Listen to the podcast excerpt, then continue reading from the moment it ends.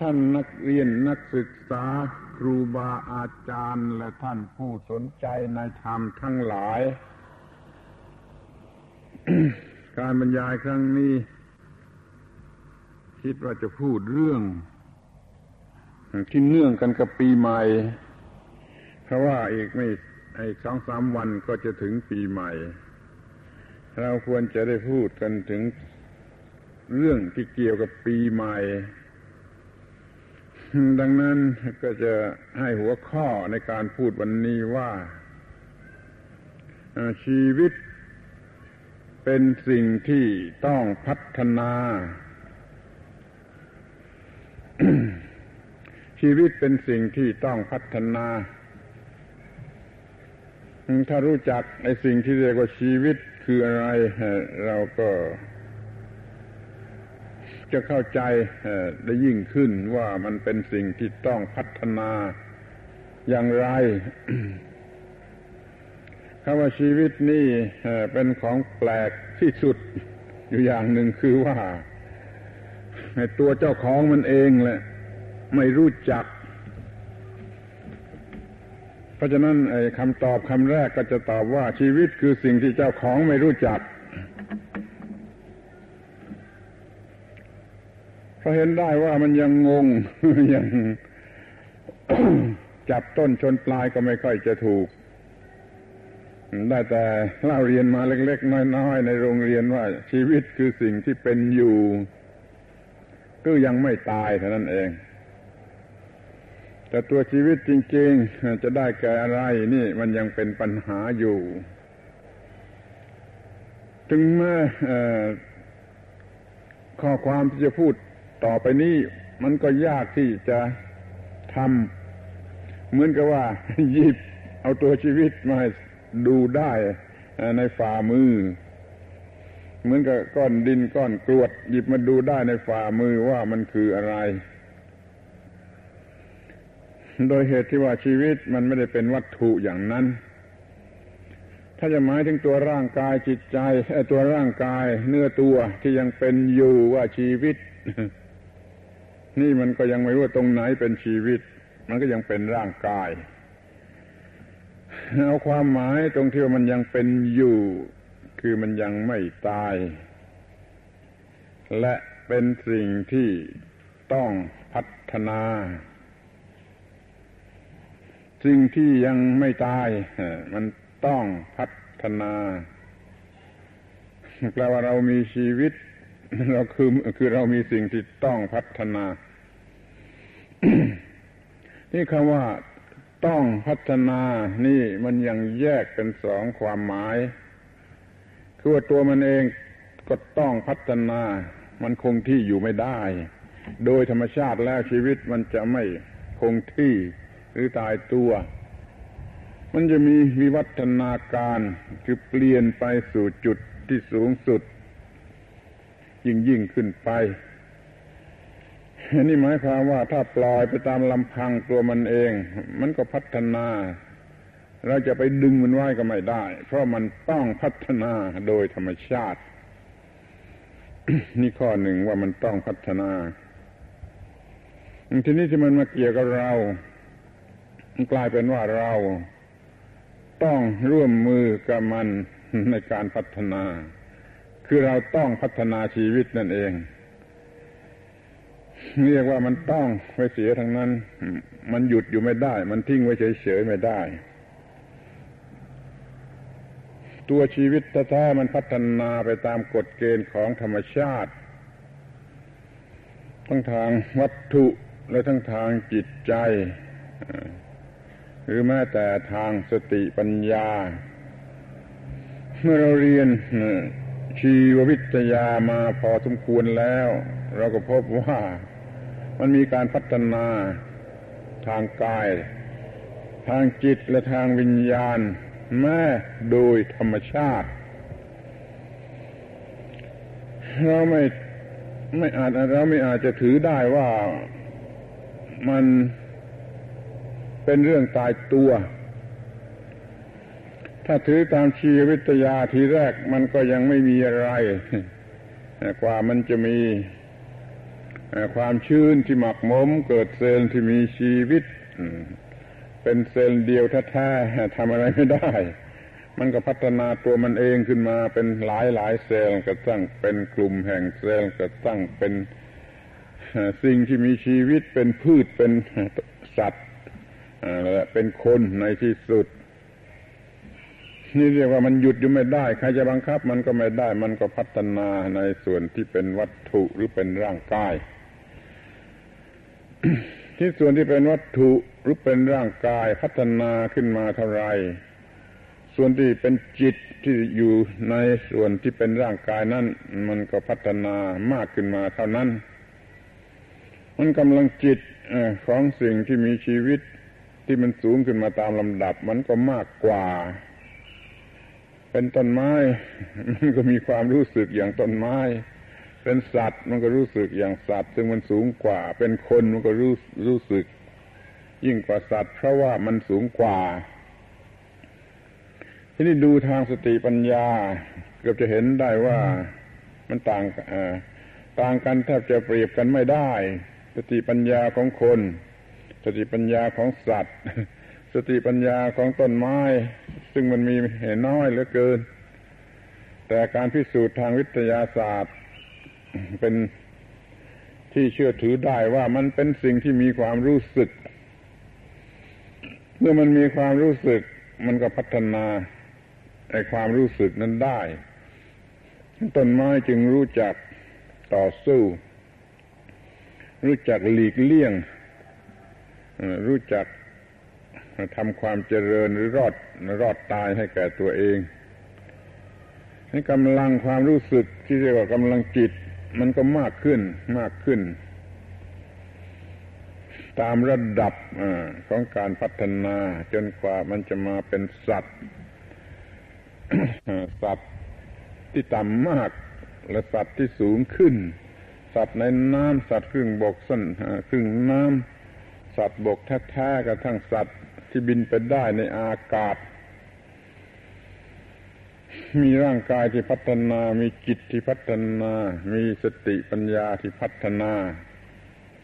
แต่โดยเหตุที่เป็นไปตามธรรมชาติมันก็มีขอบเขตจำกัด มนุษย์เรา เมื่อแรกเป็นมนุษย์ขึ้นมา ครึ่งคนครึ่งสัตว์กระทั่งเป็นคนแท้ยังเป็นคนป่าอยู่ แล้วก็เป็นคนที่เจริญก้าวหน้าจนมาเป็นคนสมัยปัจจุบัน มันก็พัฒนาทั้งทางกายทั้งทางจิต และทางสติปัญญา เห็นได้ว่าร่างกายมันดีกว่ากันมากเพราะได้รับการบริหารที่ละเอียดที่ประณีตที่สุขุมก็พัฒนาทางกาย พัฒนาทางจิต ให้มีกำลังจิตเข้มแข็งมีกำลังสมาธิ เพราะว่าร่างกายพัฒนาก็เป็นที่ตั้งแห่งจิตที่มันพัฒนาเราจึงมีกำลังจิตที่ดีกว่า สูงกว่า ส่วนกำลังสติปัญญานั้นแน่นอน เพราะมนุษย์มันมีการพูดจา ไม่เหมือนสัตว์ไม่เหมือนต้นไม้ที่มันพูดจาอะไรไม่ได้ การพูดจาเป็นสื่อที่สำคัญที่สุดแห่งการถ่ายทอด เราจึงมีการถ่ายทอดวิชาให้แก่กันและกันด้วยการพูดจา หรืออะไรก็ได้ที่สงเคราะห์รวมอยู่ในการพูดจาเพราะมีการพูดจาจึงได้ถ่ายทอดอะไรกันได้ เพียงแต่ดูอย่างกันด้วยตา ก็ยังเรียกว่าถ่ายทอดน้อยเกินไป มันก็เป็นภาษาพูดจาด้วยทางตา สู้ทางปากไม่ได้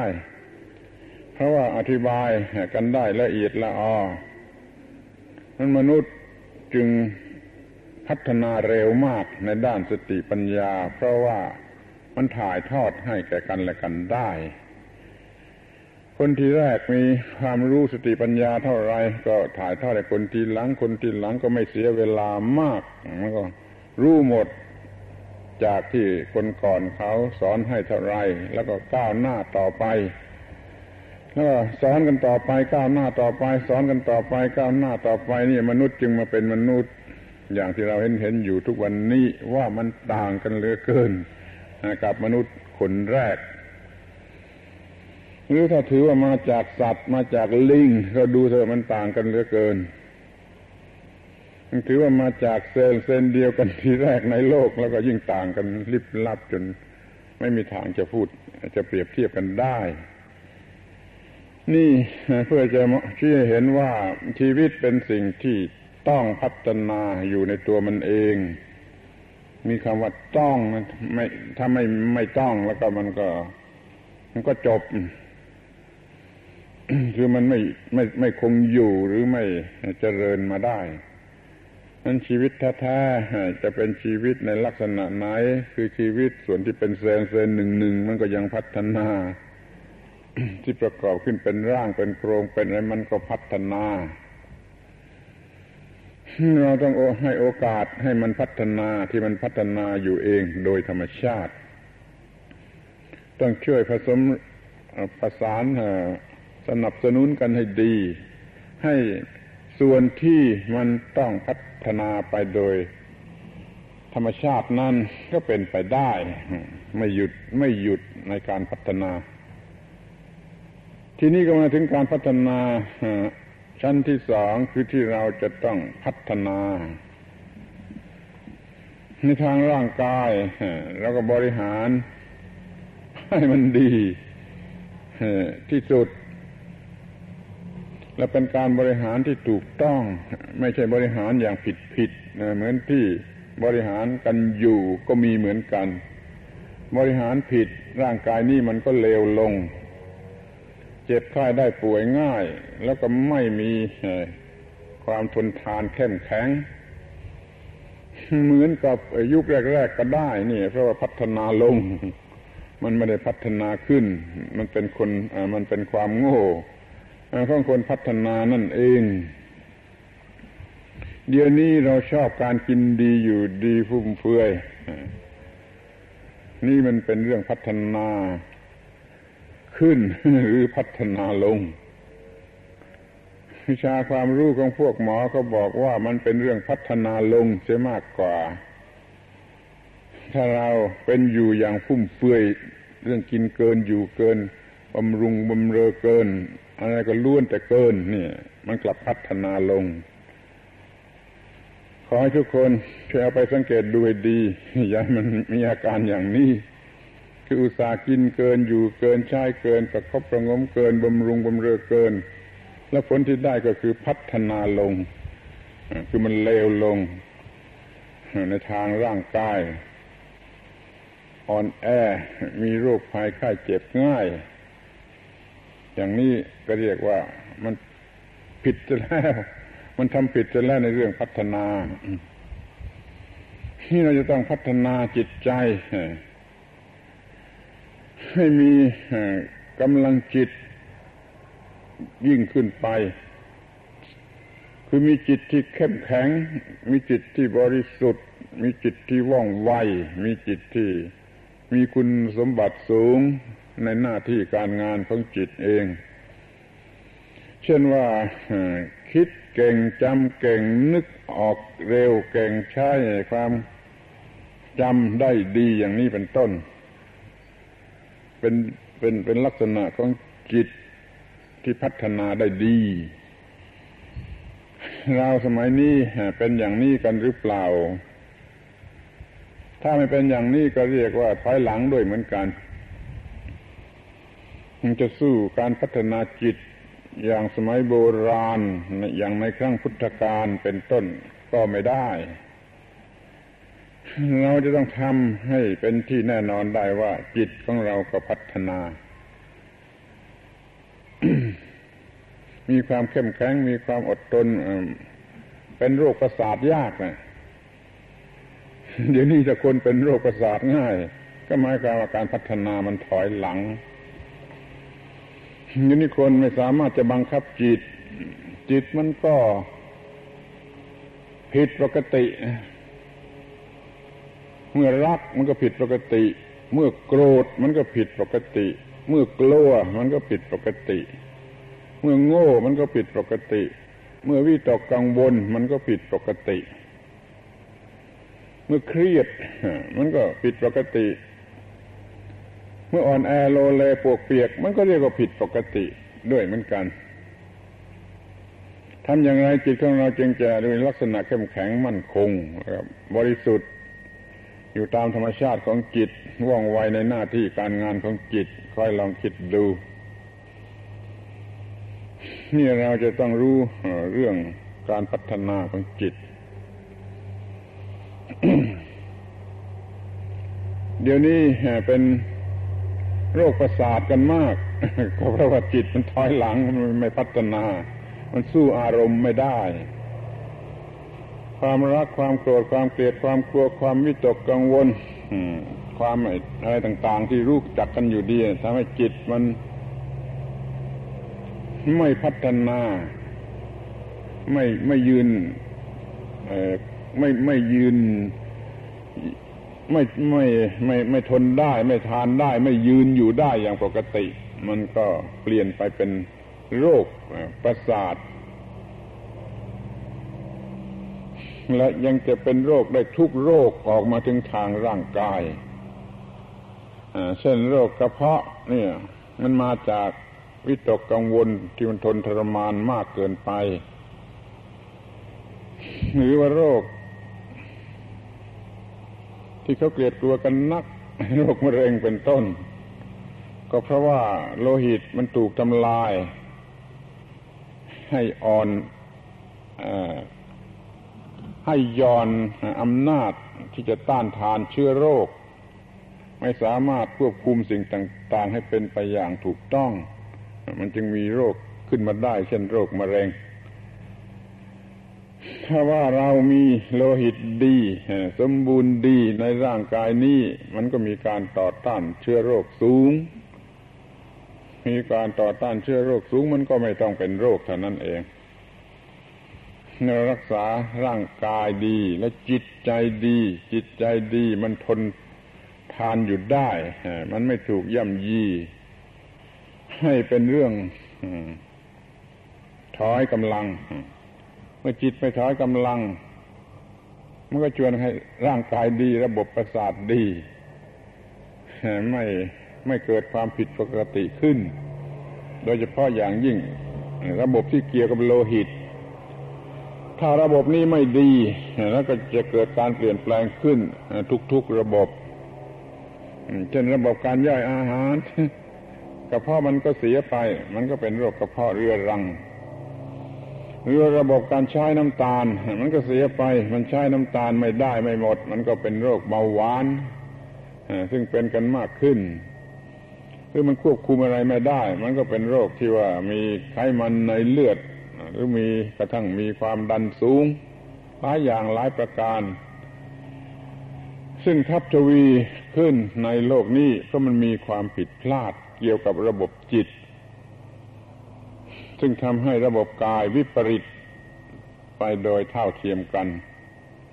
นั้นเรามีกายที่ปกติมีจิตที่ปกติและโรคเหล่านี้ก็จะไม่เกิดขึ้น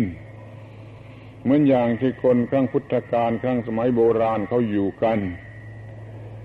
พวกฤาษีมุนีอยู่ในป่าคนเดียวก็ได้ ไม่ต้องไปหาหมอที่ไหนเลย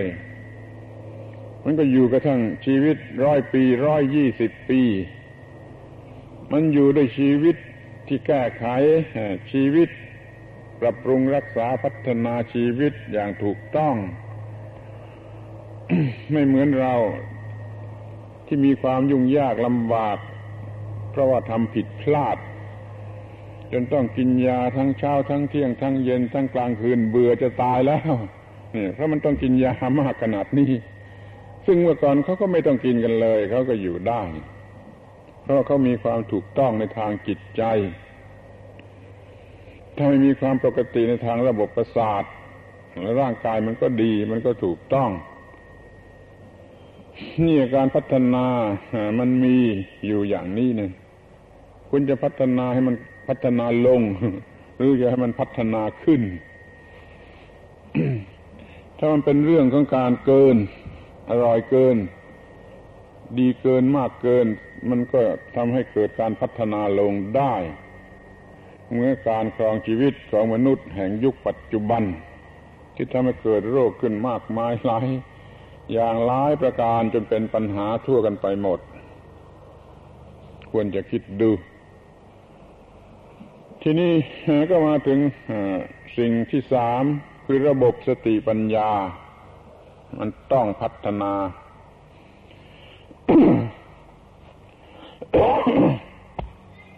นี่คือปัญหาสำคัญที่สุด เพราะว่าสติปัญญานี่มันนำชีวิต หรือมันนำทุกสิ่ง ถ้ามันผิดมันไม่พัฒนาแล้ว มันก็จะพัฒนาลงเท่านั้นแหละ และลงอย่างเลวร้ายด้วย มีอันตรายมากมีปัญหามาก มันมีปัญหามาตั้งแต่ว่า เดี๋ยวนี้โดยพื้นฐาน เรามีสติปัญญาที่ถูกต้องหรือไม่ นี่มาพอยังไม่ทันพัฒนาสักที ถ้าเรามีอยู่เป็นทุนเป็นต้นทุนเป็นเดิมพันอยู่แล้วเนี่ยมันถูกต้องหรือไม่ทำไมไม่ลองใคร่ครวญดู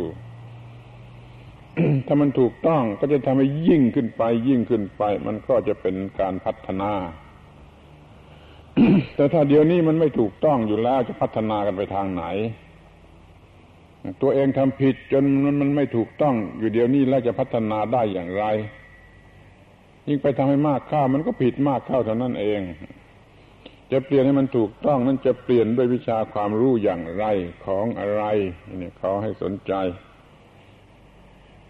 ข้อนี้มันขึ้นอยู่กับไอ้สิ่งที่เป็นพื้นฐานที่สุดสำคัญที่สุด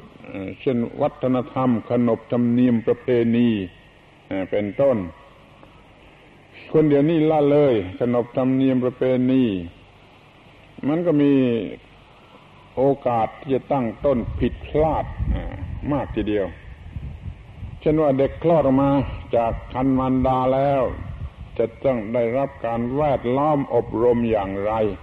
โดยวัฒนธรรมนั่น ถ้าทำมาถูกมันก็ถูกคือเด็กได้รับการแวดล้อมที่ดี ถูกต้องทางวัฒนธรรม มันก็มีจุดตั้งต้นของร่างกายจิตใจความคิดความเห็นที่ดี มันก็โตขึ้นมา มีความเจริญก้าวหน้าที่ถูกต้อง แต่ถ้าเด็กคลอดออกมา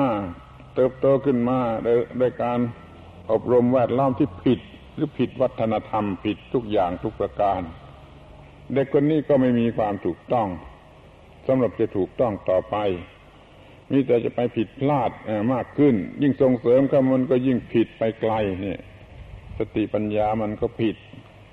ความคิดนึกผิด ความเชื่อผิด การศึกษาผิด หลักเกณฑ์ที่เขาจะยึดถือไว้สำหรับชีวิตจิตใจมันก็ผิด มันก็ผิดกันเรื่อยไปเพราะมีความผิดพลาดทางสติปัญญาไม่เป็นการพัฒนา ขอให้ทุกคนมองเห็นข้อนี้เถอะว่าปัญหาใหญ่มันมันมันอยู่ที่ว่าตั้งต้นผิด ลูกเด็กๆของเราคลอดออกมาได้รับการแวดล้อมซึ่งเป็นการตั้งต้นที่ผิด แล้วก็มีผลร้ายเกิดขึ้นทีหลังจนว่าเด็กๆเดี๋ยวนี้ไม่ค่อยกลัวบาป ไม่มีบุญไม่มีบาป เอาแต่ อารมณ์ของตัวเองกระด้างหยาบคายนี่ ก็เพราะว่ามันตั้งต้นมาผิด ไม่เหมือนกับเด็กในยุคสมัยที่เขาตั้งต้นมาด้วยการทำให้มันกลัวบาปให้มันยึดถือเรื่องดีเรื่องชั่วเรื่องบุญเรื่องบาป นับตั้งแต่ว่าเขารู้จักคุณ พระคุณ พระเดชพระคุณ ของบิดามารดา ถ้ามาคิดว่า ลูกเด็กๆชั้นอนุบาลสามขวบสี่ขวบนี่อย่ามาโง่ให้เขาเรียนหนังสือเลย พ่อแม่ครูบาอาจารย์เนี่ย อย่าไปโง่ เขี่ยวเข็นให้เขาเรียนหนังสือเลยมาเขี่ยวเข็นให้เขาเรียนรู้ความถูกต้องทางกายทางจิตทางวิญญาณจะดีกว่า เด็ก มาโรงเรียนอนุบาล วันแรก เราให้เขาเรียน เรื่องความถูกต้องทางกายทางจิตทางวิญญาณนี่ อย่าเพื่อเรียนกอขอกอกาเลขพานาทีอะไรให้มันโง่ มันลงรากฐานที่ มันไม่เป็นไปในทางถูกต้องของวัฒนธรรมของขนบธรรมเนียมประเพณีที่ดี ที่จะไปเป็นพื้นฐานของชีวิตนั้นลูกเด็ก ๆ เล็ก ๆ มาโรงเรียนวันแรก ในระบบอนุบาลมาสอนให้เขารู้ว่า แม่นี่คืออะไร พ่อนี่คืออะไร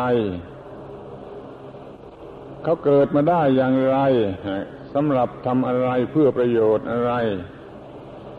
อย่างนี้เรื่อยไปจนจนเขารู้สึกรัก พ่อรักแม่เหลือประมาณ แล้วก็รักครูบาอาจารย์เหลือประมาณ มีรากฐานที่ถูกต้องลงไปในจิตใจว่าเราเกิดมาทำไม เราจะต้องทำอะไร อย่างนี้เรื่อยไปเรียนอย่างนี้เรื่อยไปก็ขอกอกาค่อยเรียนทีหลัง เรียนเพิ่มขึ้นทีละตัวสองตัวก็ได้แต่ที่จะเรียนอยู่เป็นพื้นฐานนั่นเรียนว่าแม่นี่คืออะไรเรื่อยไป เพิ่มมันมากขึ้นทุกที น้ำนมของแม่แล้วมันคืออะไรหยาดเหงื่อของแม่แล้วมันคืออะไร มากขึ้นมากขึ้น ทุกเดือนทุกปี จนกระทั่งรู้ว่าชีวิตนี้คืออะไรเกิดมาทำไม แล้วหนังสือหนังหาวิชา ชนิดที่เป็นวิชาความรู้กับทั้งวิชาชีพนั้นก็ค่อยเรียนเพิ่มทีหลัง ทั้งนี้ก็เพื่อว่าเราจะได้รากฐานที่ดี เป็นรากฐานที่ดีลงไปในจิตใจของทารกของเด็กของคนวัยรุ่นคนหนุ่มคนสาวมีพื้นฐานที่ดี รู้จักความเป็นมนุษย์ว่าคืออะไร มีความเชื่อในใจอย่างแน่นแฟ้นมั่นคงว่าเราต้องเป็นมนุษย์ให้ได้ แล้วเขาก็จะต้องพยายามบังคับตนเองให้เป็นมนุษย์ให้ได้ จนเป็นที่พอใจว่าเราได้เป็นมนุษย์โดยแท้จริง เนี่ยปัญหาก็จะหมด คือทุกคนมีความเป็นมนุษย์อย่างถูกต้อง ตัวผู้นั้นก็มีความสงบสุขและ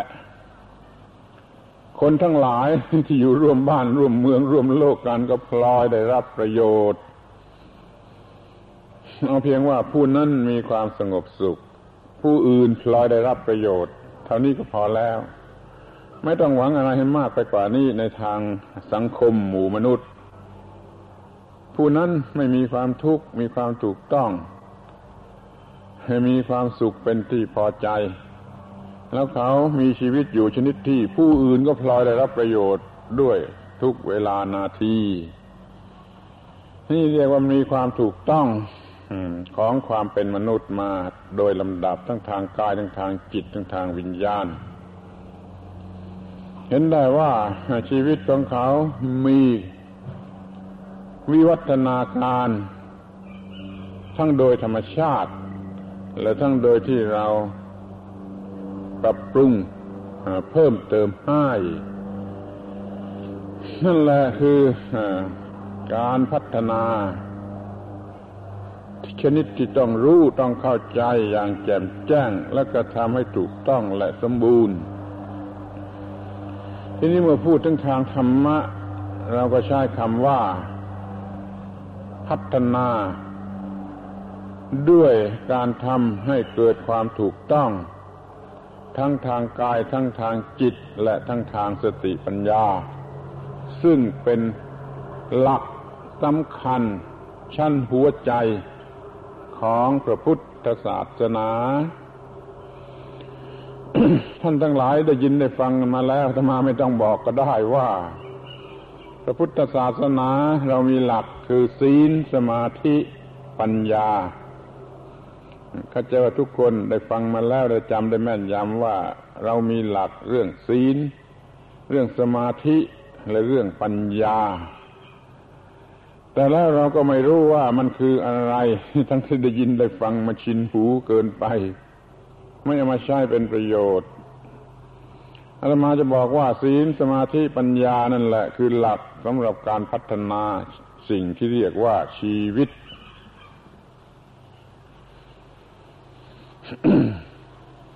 ศีลสมาธิปัญญานี่ในพุทธศาสนาเรียกว่าศิกขาหรือการศึกษา สามอย่างสามประการ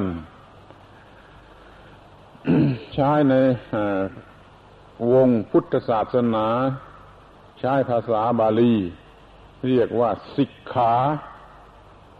ถ้าเป็นภาษาสันสกฤตก็เรียกว่าศิกษามาเป็นภาษาไทยออกมาจากภาษาสันสกฤตก็คือคำว่า ศึกษา ที่เป็นชื่อกระทรวงศึกษาธิการนั่น คำนี้ในบาลีเป็นภาษาบาลีก็ว่าศิกขา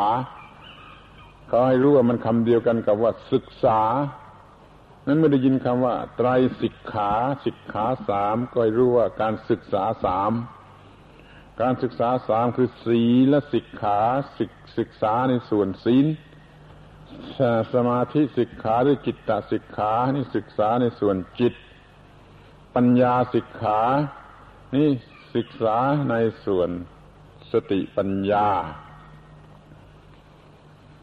คำว่าศึกศึกขาหรือศึกศึกษาเนี่ย ไม่ใช่เป็นเรื่องศึกษาอย่างที่เรากระทำกันอยู่คือศึกษาในโรงเรียนศึกษาเป็นวิชาศึกษาเป็นทฤษฎีศึกษาในกระดาษดินสอสมุดตำรับตำราหนังสือหนังหา ศึกษาอย่างนั้นหรือศิกขาอย่างนั้น ไม่ใช่ไม่ใช่ศิกขาในพุทธศาสนาศิกขาในพุทธศาสนานั่นหมายถึงตัวการประพฤติกระทำหรือการฝึกฝนลงไปโดยตรงทำการเรียนรู้แล้วฝึกฝนลงไปโดยตรง ที่ลงไปที่กายวาจาก็เรียกว่า ศีลสิกขา ศึกษาฝึกฝนลงไปโดยตรงที่จิต เขาเรียกว่าจิตตสิกขาฝึกฝาศึกษาฝึกฝนลงไปโดยตรงเกี่ยวกับระบบของปัญญาวิชาความรู้ ก็เรียกว่าปัญญาสิกขา เมื่อเรายืมเอาคำว่าสิกขา ในภาษาบาลีมาใช้เรียกว่าศึกษาศึกษาอย่างนี้แล้วก็อย่าเอามาแต่ชื่อ ขอให้เอาความหมายที่ถูกต้องมาด้วยความหมายที่ถูกต้องนั่นคือการกระทำไม่ใช่เป็นเพียงการเรียนอย่างวิชาล้วนๆต้องให้กลายให้ต้องให้เป็นรูปของการกระทำถ้าเอาศีลสิกขามา ก็ต้องเอาระบบ การประพฤติกระทำให้เกิดความถูกต้องทางกายทางวาจามานั้นในโรงเรียนของเราจะต้องมีการฝึกฝนอบรมให้เกิดการให้เกิดความถูกต้องทางกายและทางวาจา เดี๋ยวนี้เราไม่ได้ทำอย่างนั้นเนี่ยศึกษาให้เรียนแต่วิชาความรู้กับวิชาชีพ มันก็ไม่มีความถูกต้องทางกายทางวาจา คือนักศึกษาเหล่านั้นไม่มีศีลเสเลย จบการศึกษาแล้ว ยังไปเป็นฮิปปี้จบการศึกษาแล้วยังไปบูชายาเสพติดจบการศึกษาสูงๆ ได้รับหน้าที่การงานสูงๆ ก็ยังทำคอรัปชันแปลว่าศึกษาไม่สูงๆ นี่เพื่อทำคอรัปชันให้มันเก่ง ให้มันสูงตามไปด้วย นี่คือไม่รับเอาคำว่าศีลสิกขา มาโดยความหมาย ยืมมาแต่ชื่อ ก็ศึกษากันแต่เรื่องปาก เรื่องเสียงเรื่องกระดาษเรื่องดินสอถ้าว่ารับเอาความหมายคำว่าศีลสิกขามา มันก็ต้องมามีระบบการประพฤติกระทำบังคับควบคุมฝึกฝนจนเกิดความถูกต้องในทางกายวาจาของเด็ก ของเยาวชนทุกคน นี่เรียกว่ามีการศึกษาจริง ทีนี้ไอ้จิตตสิกขาศึกษาทางจิต ก็แปลว่าเด็กๆเยาวชนของเราต้องได้รับการศึกษาให้รู้จักบังคับจิต บังคับจิตให้อยู่ในภาวะที่ถูกต้อง นับตั้งแต่ว่าไม่ฟุ้งซ่านด้วยอำนาของนิวรณ์และกิเลส เขามีจิตที่แจ่มใสสดใสมั่นคงเข้มแข็งปราศจากนิวรณ์คือเป็นจิตที่ดีที่มีสมรรถนะพร้อมที่จะทำการงานในทางจิต ไม่ใช่อ่อนแอขี้กลาดร้องไห้ง่าย กลัวหัวเราะง่ายอยู่อย่างนี้ เนี่ยมันเป็นจิตที่ยังไม่ได้รับการอบรม ตามหลักเกณฑ์ของศาสนา เด็กๆของเราได้รับการอบรมให้มีจิตใจ ที่มีความถูกต้อง กันเสียจะดีกว่าในเรื่องเล่นกีฬานั้นไม่พอเรายิ่งกีฬาสมัยนี้แล้วยิ่งบ้าบอขอกล่าวตรงๆอย่างนี้ว่า การเล่นกีฬาสมัยนี้ ยิ่งฝึกความเห็นแก่ตัว ในสนามกีฬามีการทำอันตรายกัน ในสนามกีฬามีความหมายคำว่าแก้แค้น เมื่อมีคำว่าแก้แค้นนี่แล้วมันจะเป็นกีฬาไปไม่ได้ เพราะว่ากีฬาเขามุ่งหมายให้ไม่รู้จักการแก้แค้น เดี๋ยวนี้ในสนามกีฬาเต็มไปด้วยความแก้แค้น มันก็เป็นกีฬาบ้าบ้าบอบอของพูดผีปีศาจมากกว่านั่นกีฬาหรือการกีฬาสมัยนี้ไม่ช่วยให้ยุวชนของเรา มีความถูกต้องในทางจิตใจได้ จะเป็นนักกีฬาก็ไม่ได้ เพราะมันเห็นกับตัวมากเกินไปกระทั่งมันแก้แค้นคิดดูทั้งระบบการศึกษา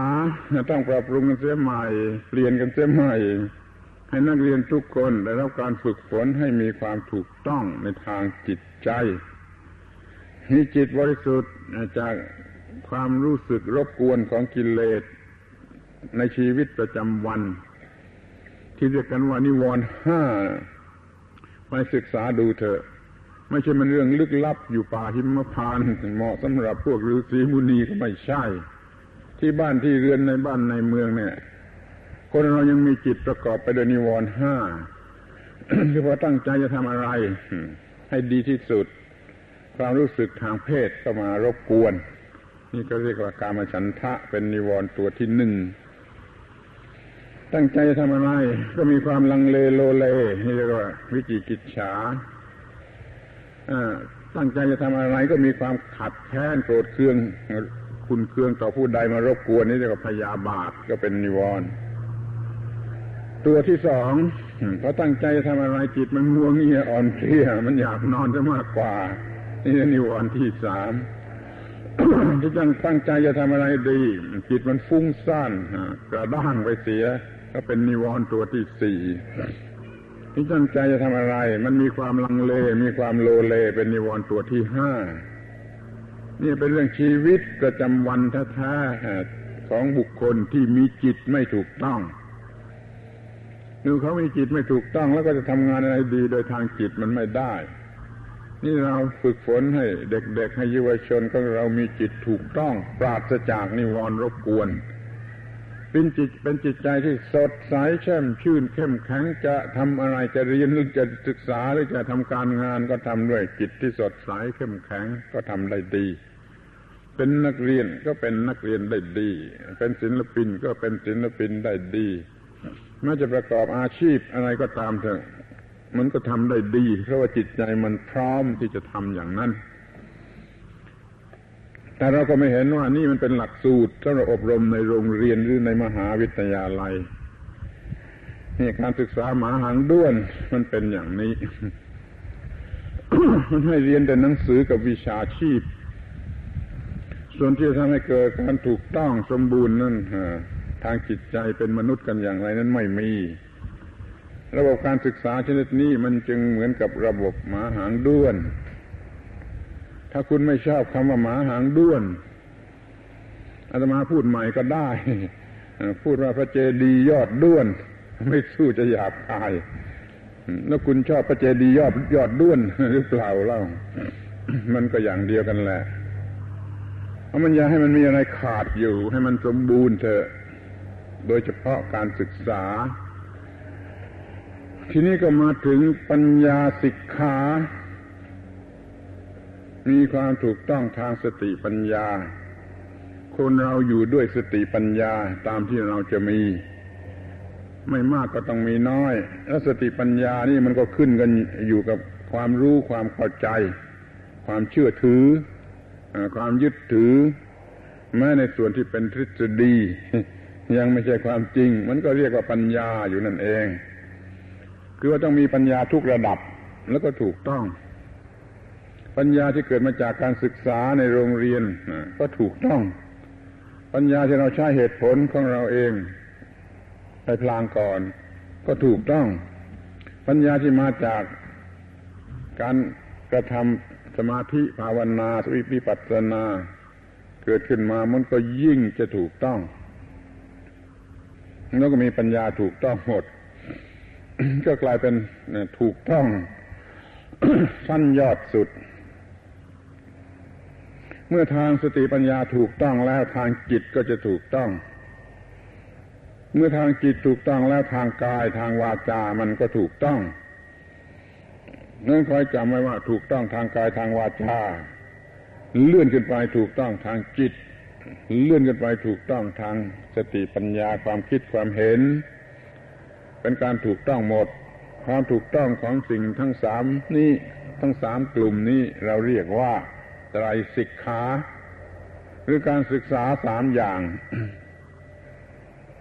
ถ้าเรายืมคำนี้มาใช้ จากระบบประศาสนาแล้วก็ขอยืมเอาความหมายมาด้วยอย่ายืมมาแต่คำยืมมาแต่คำว่าศึกษาศึกษาอะไรมาแต่เปลือกไม่มีเนื้อในติดมาเลย มันก็เป็นการศึกษาที่ไม่จริง ไม่ใช่การศึกษา รู้แต่หนังสือกับวิชาชีพนี่ไม่มีความเป็นมนุษย์ที่ถูกต้องหรือสมบูรณ์ได้เรามาแต่เรียนอย่างเดียว ให้นักเรียนจดไว้ในสมุดปิดเก็บไว้อย่างนี้ไม่เป็นการศึกษาไปได้ เพราะว่าการศึกษาของพระพุทธเจ้านั้นหมายถึงการประพฤติกระทำลงไปจริง ๆ กระทำทางกายทางวาจาทางจิตทางสติปัญญาทำลงไปจริง ๆ การกระทำนั่นชื่อว่าการศึกษา ไม่ใช่ขีดเขียนล่าเรียนท่องบนจำจำไว้หรือจดใส่สมุดไว้อย่างนั้นไม่ใช่การศึกษา จะเป็นเพียงอุปกรณ์การศึกษาสักนิดหนึ่งเท่านั้นแหละ คือช่วยช่วยกันลืมสำหรับจะมาประพฤติปฏิบัติ พอมีการประพฤติปฏิบัติ เนี่ยจึงจะเป็นการศึกษาโดยแท้จริงขอฝากไว้ว่า ถ้ายืมคำว่าศึกษาจากพระศาสนามาใช้แล้วขอยืมออกมาทั้งระบบ คือทั้งเนื้อทั้งตัว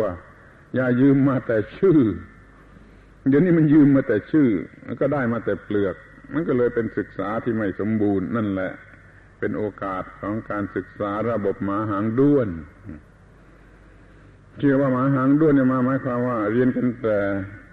หนังสือกับอาชีพ ส่วนจริยธรรมที่ว่าเราจะเป็นมนุษย์กันอย่างไรถูกต้องนั้นไม่ได้เรียน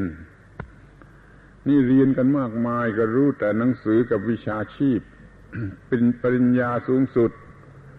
มันก็เป็นส่วนหนึ่งของอาชีพ วิชานั้นเป็นส่วนหนึ่งของอาชีพ ไม่เรียนธรรมะ ไม่เรียนศาสนาไม่เรียนเรื่องความเป็นมนุษย์ที่ถูกต้อง นี่ เพราะว่าการศึกษามันเปลี่ยนไปแล้ว การศึกษาสมัยโบราณ ในทวีปเอเชียก็ดี ในทวีปยุโรปก็ดีเขามีการศึกษามีศาสนาแฝดอยู่ด้วย มีธรรมะแฝดอยู่ด้วย เช่นมหาวิทยาลัยออกซฟอร์ดเคมบริดจ์แรก ๆ ตั้งนั่นนะเขามีการศึกษาทางธรรมะทางศาสนาแฝดอยู่ด้วย เพราะว่าพระเป็นผู้จัด มาได้รับฟังมาว่ามหาวิทยาลัยออกซฟอร์ดเคมบริดจ์นั้นทีแรกเป็นโรงเรียนราษฎร์ของพระในศาสนาคริสเตียนคริสตัง พระในศาสนาเขาตั้งโรงเรียนราษฎร์ขึ้นมา แล้วมันวิวัฒนาการมาเป็นมหาวิทยาลัยของเคมบริดจ์ในออกซฟอร์ดอย่างนี้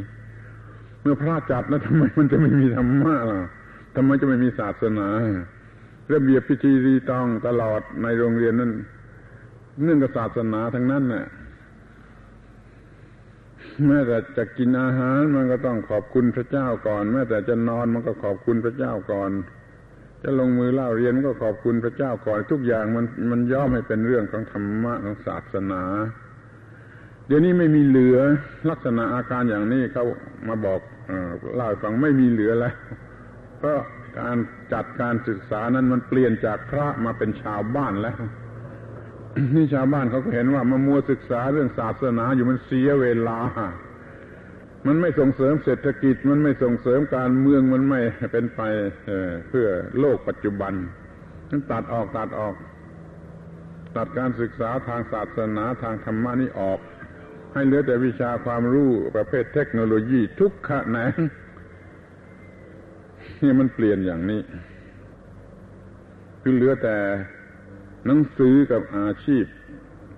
ซึ่งสรุปเรียกสั้นๆว่าวิชาเทคโนโลยีทุกสาขา แม่เกี่ยวกับทหารหรือว่าเกี่ยวกับการเมืองหรือเกี่ยวกับเศรษฐกิจเกี่ยวกับอะไรก็ตาม เราเลยมีการศึกษาที่ไม่สมบูรณ์และทราบว่าในบางรัฐ ทั้งบางประเทศนั้นถือว่าผิดกฎหมายเลย ถ้าเอาเรื่องธรรมะเรื่องศาสนามาสอนในห้องเรียนในโรงเรียนถือว่าครูคนนั้นทำผิดกฎหมายจะลงโทษนะมันเป็นมากถึงอย่างนั้นแล้วมันจะอยู่ได้อย่างไรนั่นเป็นนั้นว่าเรามันตกอยู่ในฐานะที่ จะต้องนึกจะต้องคิด จะต้องต่อสู้กันแล้ว ถ้าเรายังหวังที่จะเป็นมนุษย์กันให้ถูกต้องให้ได้รับประโยชน์แล้วก็ต้องมีการศึกษาที่สมบูรณ์ คือจิตตะคือศีลสิกขาจิตตสิกขาปัญญาสิกขาเอาสิ่งทั้งสามนี้เป็นเครื่องพัฒนาชีวิต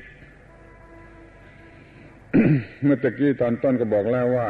ชีวิตเป็นสิ่งที่ต้องพัฒนา ใครจะรู้จักชีวิตไปในแง่ไหนก็ตามใจได้ดังนั้นไม่ว่า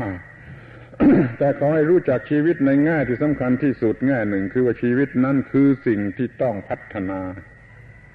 เราไม่ไม่พัฒนาไม่ได้ จะปล่อยไปตามเรื่องมันก็ไม่พอ ให้ชีวิตมันพัฒนาตัวเองล้วนๆมันไม่พอ เราต้องเข้าไปควบคุมชีวิตจะมีการพัฒนาไปอย่างถูกต้องนั้นชีวิตนั่นคือสิ่งที่ต้องพัฒนา ที่ถามว่าเกิดมาทำไมมันก็ตอบกำปั้นทุบดินว่าเกิดมาเพื่อพัฒนาชีวิตเพราะชีวิตมันเกิดมาแล้ว มันจะจะฆ่าให้ตายที่ก็ไม่ได้ มันต้องคงเอาไว้เมื่ออย่างนี้มันก็ต้องพัฒนา เราเกิดมาแล้วโดยไม่ใช่เจตนาของเราก็จริง แต่เราเกิดมาแล้วเราก็สลัดไปไม่ได้ เราจะทิ้งไปไม่ได้ เราต้องรับรอง เป็นผู้รับรองในสิ่งที่เรียกว่าชีวิตของเราที่ได้เกิดมานี่ชีวิตนี้เป็นสิ่งที่ต้องพัฒนา ดังนั้นมันก็ต้องพัฒนา ก็เป็นอันว่าเราเกิดมาเพื่อพัฒนาชีวิตทั้งใครเกิดมาไม่พัฒนาชีวิต มันก็เป็นหมันเปล่า มันเท่ากับคนตายแล้ว หรือยิ่งกว่าตายแล้วก็มี มันจะเลวร้ายยิ่งกว่าตายแล้วก็มี ถ้าไม่พัฒนาชีวิตให้ถูกต้อง มันเกิดมาเพื่อพัฒนาชีวิต ให้ถึงที่สุดจุดหมายปลายทางของความมีชีวิต ก็จะไม่เสียทีที่เกิดมาเป็นมนุษย์ ไม่เสียชาติเกิดว่าอย่างนั้น ถ้าเป็นพุทธบริษัทก็ต้องว่าไม่เสียทีที่เกิดมาเป็นมนุษย์และพบพระพุทธศาสนานี่ไม่เสียชาติเกิดอย่างยิ่งถ้ามันถูกต้องอย่างนี้ ที่จะพัฒนาด้วยอะไร ก็ด้วยสีเรสีและสิกขาจิตตสิกขาปัญญาสิกขา ภาษาอะไรบ้าบ้าบอบอฟังไม่ค่อยรู้เรื่อง ก็บอกเป็นภาษาไทยว่า ความถูกต้องทางกายทางวาจา เรียกว่าศีลสิกขา ความถูกต้องทางจิตใจเรียกว่าจิตสิกขาความถูกต้องทางสติปัญญา เรียกว่าปัญญาสิกขา ช้ความถูกต้องสามหลักสามมูสามประการพวกนี้เป็นเครื่องพัฒนาชีวิต จึงขอให้ท่านทั้งหลายได้สนใจในสิ่งที่เรียกว่าศีลสิกขาจิตตสิกขาปัญญาสิกขา ซึ่งรวมกันเข้าแล้วก็คือตัวพระพุทธศาสนาหรือตัวธรรมะ ที่เป็นหลักในพระพุทธศาสนาท่านทั้งหลายมาที่นี่อาตมาก็เชื่อว่ามาเพื่อศึกษาหา ความรู้เรื่องธรรมะ เพื่อไปปฏิบัติ ให้มันเกิดความถูกต้องทั้งสามประการนี้อาตมาก็มีหน้าที่ที่จะช่วยสนองให้ความต้องการที่อยากจะรู้ธรรมะ จึงได้พูดธรรมะตามที่จะเห็นว่ามันสมควรอย่างไรเท่าไรเพียงไรโอกาสไหน เดี๋ยวนี้เรามันก็จะขึ้นปีใหม่ ก็ขอให้มีอะไรใหม่ คือมันพัฒนามากออกไป อย่าอยู่เท่าเดิม อย่าย่ำเท้าซอยเท้าอยู่ที่เดิมขอให้มันก้าวออกไปด้วยการพัฒนา เรามาดูชีวิตกันเสียใหม่ว่ามันเป็นสิ่งที่ต้องพัฒนา แล้วก็พัฒนาออกไปด้วย วิธี ทางพุทธศาสนาสามอย่างคือจิตศีลสิกขา จิตตสิกขา ปัญญาสิกขานั่นเอง ไปหารายละเอียดเพิ่มเติม ไม่มีผู้อธิบายบรรยายไว้มากแล้ว เป็นหนังสือหนังหาราคาก็ไม่กี่สตางค์คำบรรยายเหล่านี้หามาอ่านได้ แต่มันสำคัญอยู่ที่ว่าจะปฏิบัติกันหรือไม่ จะสนใจจะชอบพอพอที่จะปฏิบัติหรือไม่ ก็ลองคิดดู ถ้าเราไม่ได้พัฒนาไอชีวิตให้ก้าวหน้าออกไปสัก สักสักเก้าหนึ่งในวันปีใหม่นี่ ก็เรียกว่า ไม่น่าดูเอาปีใหม่เป็นเครื่องกระตุ้น ให้เราเร่งรัดในความก้าวหน้า ให้มันมีความก้าวหน้าไปทุกๆปี อย่าเหยียบรอยซ้ำเท้าย่ำเท้าอยู่ที่นี่ก็เรียกว่า ถูกแล้ว สำหรับมนุษย์ที่เกิดมาพบพระพุทธศาสนานี่สรุปการบรรยายนี้ว่าชีวิตเป็นสิ่งที่ต้องพัฒนา เครื่องมือพัฒนานั่นคือศีลสิกขาจิตตสิกขาปัญญาสิกขาตามหลักของพระพุทธศาสนา แล้วก็สิกขานี่ไม่ใช่เรียนรู้ สิกขานี่คือการกระทำมันต้องกระทำแล้วก็เกิดผลของการกระทำ มันก็เกิดความก้าวหน้าแก่ชีวิตนั้น ออกไปก้าวหนึ่งอย่างน้อย ถ้าทำถูกวิธีมันจะไปหลายๆก้าวหรือว่าไปได้ไกลได้กระโดดไกลก็ได้ เป็นอันว่าเออราก็ทำถูกแล้วในโอกาสที่ว่าขึ้นปีใหม่ จะขึ้นปีใหม่อยู่รมารอแล้วขอให้สนใจในลักษณะอย่างนี้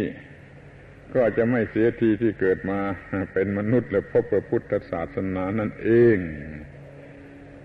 การบรรยายนี่มันสมควรแก่เวลาแล้วก็ขอยุติไว้เพียงเท่านี้ก่อน